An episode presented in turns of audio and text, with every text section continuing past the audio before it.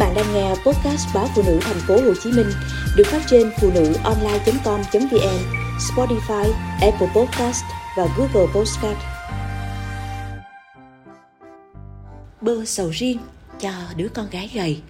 Những năm gần đây, người ta mới nhận ra lượng calo trong bơ và sầu riêng tương đương nhau và có thể cộng thêm cân nặng nhưng 20 năm trước, má đã xay sinh tố bơ sầu riêng để tăng ký cấp tốc cho tôi. Tôi nhớ lúc đó tôi học lớp 8, khi những cô bạn gái trong lớp gần như đã phát triển như thiếu nữ, thì tôi lại cao leo nghêu nhưng chỉ nặng có 30 kg.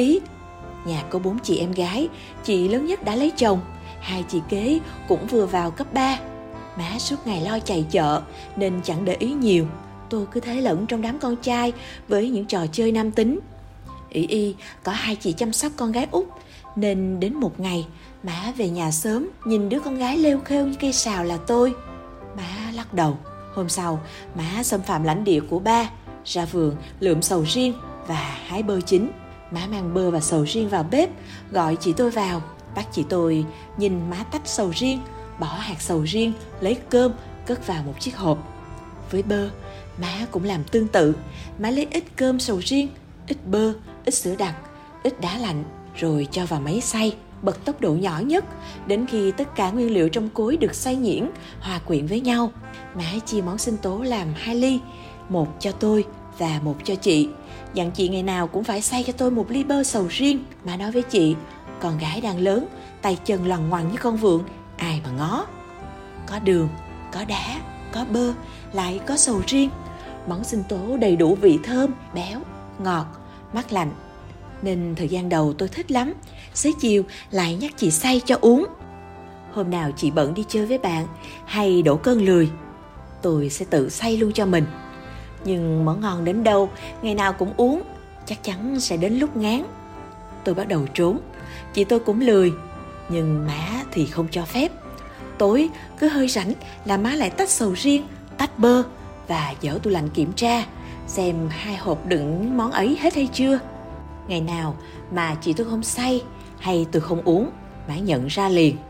Rồi sau đó đặt lên bàn tôi một ly sinh tố bơ sầu riêng.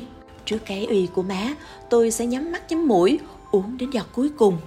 Sau này thấy tôi uống có vẻ vất vả quá, thi thoảng má lại thêm bớt ít bơ thành chuối hay xoài chín. Cũng có lúc thấy tôi ngán quá ngán má đổi món với nước cam, thật nhiều mật ong rừng, ngọt đến khé cổ. Cứ thế hết 3 tháng hè, khi những trái bơ sầu riêng cuối cùng cũng rụng hết. Và cây cam duy nhất trong vườn chỉ còn trơ lá. Tôi bước lên cái cân trong sự hồi hộp của cả nhà. Tiếp đó là tiếng thở dài của má, tiếng cười của hai chị. Sau 90 ngày, má tần lực bồi dưỡng. Tôi lên được đúng một ký.